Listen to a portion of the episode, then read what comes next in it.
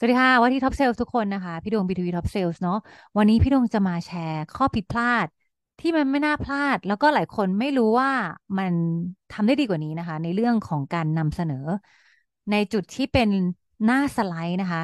ลองคิดภาพสไลด์ของตัวเองตามดูเนาะเป็นหน้าสไลด์หลังจากที่เราพูด Company Profile แล้วเราเราพูดว่าเราอยู่ตำแหน่งไหนของประเทศไทย เราเป็นอันดับหนึ่งยังไงเป็นอันดับหนึ่งของ global ยังไงนะคะ ไล่มาจนถึงหน้าท้ายๆที่เป็น และหน้าที่รวบรวมลูกค้าที่เป็น reference ของเรา อ่า คุ้นๆแล้วเนาะหน้านั้นเนี่ยเรียกว่า social proof แต่ในวันนี้พี่เราจะมาบอกวิธีการนำเสนอ social proof ที่มันไม่เวิร์กและมันทำได้ดีกว่านี้ในสมัยนี้นะคะ หน้า social proof เนี่ย ปกติแล้วเราเข้าใจว่ามันเป็นการสร้าง impression ให้ลูกค้ารู้สึกประทับใจในบริษัทเราว่า เฮ้ย เราเคยทำอะไรมานักต่อนักแล้วเนาะ และหน้านี้ก็เป็นหน้าที่เซลล์ใช้เปิดขึ้นมา โดยที่ให้ลูกค้ามองโลโก้ทั้งสามสิบสี่สิบบริษัทที่มันอยู่ในสไลด์เนาะแต่สิ่งที่พลาดไปคืออะไรไหมคะ การที่ทำแบบนั้นเนี่ยแน่นอนว่า เออ เราก็อาจจะดูดีในสายตาลูกค้า แต่ปัญหาคือปัญหาคือนะคะ ของการทำโซเชียลพรูฟโดยการที่เรา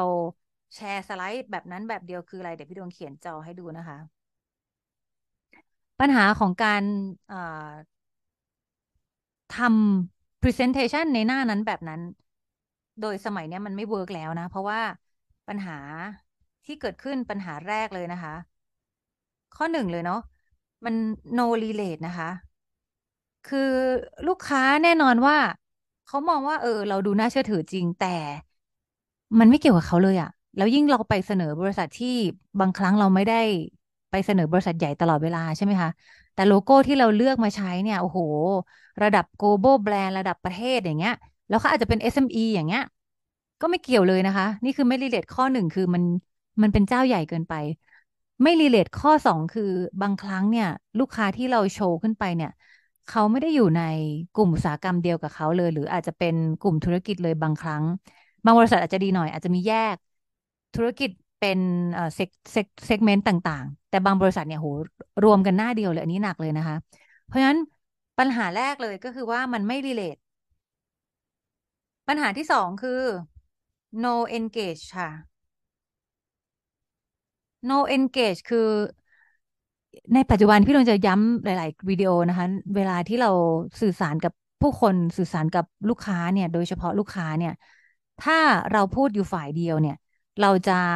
ไม่ได้รับการ engage ในลักษณะที่ลูกค้ารู้สึกว่ามีส่วนร่วมในบทสนทนา เราจะดูเป็น hard sell เราจะดูเหมือนหูมาขาย เราจะดูเหมือนแบบโอ้โห เธอบาแบบ present ตัวเองเต็มที่นะคะ ซึ่งมันจะไม่เหมาะกับการขายแบบที่เป็นลักษณะที่เราต้องขายของที่เป็น solution หรือของแพงๆ หรือของที่เราต้องการสร้าง trust นะคะ เพราะฉะนั้นการนำเสนอแบบเก่าเนี่ย โดยโดยการที่โชว์ รูปภาพโลโก้ทั้งหมดลงไปในหน้าเดียวแบบนั้น แล้วก็จบเนี่ย มันเป็นการที่ลูกค้ารู้สึกว่าไม่มีส่วนร่วมในบทสนทนานะคะ มันมันไม่ได้ผิดอะไรหรอก แต่มันทำได้ดีกว่านั้น โอเคไหมแล้วก็อันที่สามนะคะ no และสิ่งที่สามนะคะ ปัญหาที่สามคือ no control เนาะ no control คือเราไม่สามารถมั่นใจได้เลยว่า การนำเสนอนั้นเนี่ย มันจะนำพาเราให้ไปในจุดที่ลูกค้าสนใจได้จริง ๆ หรือเปล่านะคะ มันเป็นการเสียทั้งลูกค้าไปในระหว่างที่เรานำเสนอ หรืออาจจะเป็นการเสียโอกาสนะคะ เพราะฉะนั้นวิธีแก้ในการนำเสนอสมัยใหม่นะพี่อยากจะท้าทายทุกคนลองเอาไปปรับใช้ดูนะคะ วิธีแก้ง่ายมากเลยนะคะ วิธีก็คือว่า ในหน้าที่เราบอกถึงโลโก้ต่างๆ ในหน้านั้นเนี่ย อยากจะเก็บไว้ไม่เป็นไรนะคะ แต่ในทุกครั้งก่อนที่เราจะเข้าไปพบลูกค้านะ อยากให้ทุกคนเลือกออกมาสักสามถึงสี่บริษัทที่เป็น reference ในลักษณะที่เป็นกลุ่มลูกค้าเดียวกับของที่เรากำลังจะนำเสนอ ให้มันรีเลทกับลูกค้าในลักษณะที่เป็น vertical เดียวกับเขา อาจจะไม่ต้องเป็นถึงขั้นคู่แข่งเขา แต่ว่าอยู่ในอุตสาหกรรมที่เป็นยานยนต์เหมือนกัน หรือว่าในอุตสาหกรรมที่เป็น OEM เหมือนกัน ลักษณะแบบนี้ก็ได้นะคะ หรือเป็นคู่แข่งโดยตรงถ้าอะไรที่แชร์ได้ก็ก็ยิ่งดี แต่ไม่จำเป็นต้องโดยตรงก็ได้นะ เพราะฉะนั้นเราเลือกนะคะ วิธีการคือหนึ่งคือเลือกลูกค้านะคะ เลือกโลโก้นะคะ ออกมาสามถึงสี่บริษัทนะคะ ขั้นตอนที่สองนะคะ คือการที่เราถามลูกค้าว่า จากบริษัทที่อยู่บนจอตอนนี้นะคะ เหลือสามถึงสี่เจ้าที่เราเลือกมาแล้วเนี่ย ที่มันน่าจะคล้ายกับเขา ให้ลูกค้าเลือกนะคะ ให้ลูกค้าเลือกเองเลย ว่าอยากที่จะฟัง case reference ของเจ้าไหน อ่า อันนี้คือจุดเปลี่ยนเลยนะ สิ่งที่เกิดขึ้นคืออะไรรู้ไหมคะ เราจะได้ทั้งลูกค้าจะรู้สึกว่าหลักๆทันทีเลยนะ เขาจะรู้สึก engage ขึ้นมา เพราะว่าการนำเสนอต่อจากนี้เนี่ย มันไม่ใช่ออกมาจากเซลล์แล้ว อันนี้เป็นการนำเสนอที่มันมาจากตัวเขาอยากที่จะฟังเอง เพราะฉะนั้นลูกค้าจะรู้สึกว่าเกิด engagement ขึ้นมาทันที เราจะเห็นลูกค้า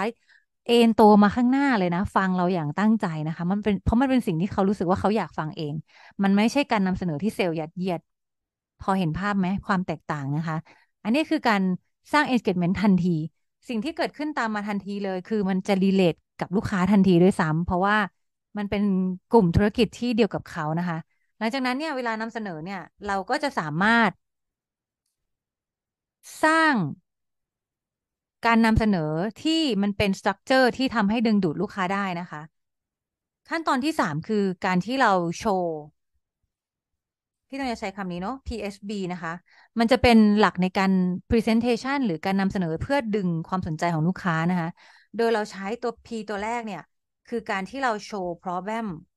ของลูกค้าเจ้านั้นที่เลือกออกมานะคะ เราโชว์ problem ว่าเจ้าเนี้ยเขามี problem อะไรที่คิดว่าลูกค้าที่เรากำลังคุยอยู่เนี่ย น่าจะมีเหมือนกันนะคะ หลังจากนั้นนะคะ เราโชว์ problem เราโชว์ concern ว่าเขาน่าจะมีปัญหาอะไรแล้วเนี่ย ขั้นที่สองนะคะ ขั้นที่สองคือการที่เราโชว์ solution เนาะก็คือ solution ที่เรามีนั่นแหละ นะคะ ง่ายๆนะคะ เราโชว์ solution ว่า หลังจากที่เจ้านี้นะคะ มีปัญหาแบบนี้แบบนี้ แล้วก็มี challenge challenge แบบนี้ ซึ่งมันก็น่าจะเป็น challenge เดียวกับของพี่ใช่ไหมคะ เป็นการถาม confirm กลับนะคะ หลังจากที่เราเข้าไปได้ consult ให้ลูกค้าเรียบร้อยแล้วเนี่ย เราได้นำเสนอ solution ตัวนี้ Product ตัวนี้ สินค้าตัวนี้นะคะ สิ่งที่เกิดขึ้นคือตัวสุดท้ายค่ะ เลยมันเลยทำให้เกิดตัวนี้ค่ะ Benefit Benefit ที่ลูกค้ารายนั้นได้ไปนะคะ หลังจากที่ใช้สินค้าผลิตภัณฑ์ของเราแล้ว คือตัวนี้ค่ะ นี่คือการนำเสนอที่จะสามารถขายได้ด้วยนะคะในขณะเดียวกันสร้าง engagement แล้วก็ทำให้ลูกค้ารู้สึกว่าอยากฟังเราต่อนะคะ ตัวนี้พี่จะพี่ดวงจะใช้สอนในคลาสเวลาฝึกนำเสนอนะ เราเอามาใช้ตอนนี้ได้เลยพี่ดวงแชร์ให้ฟังนะคะ เป็น PSB Problem Solution Benefit นะคะ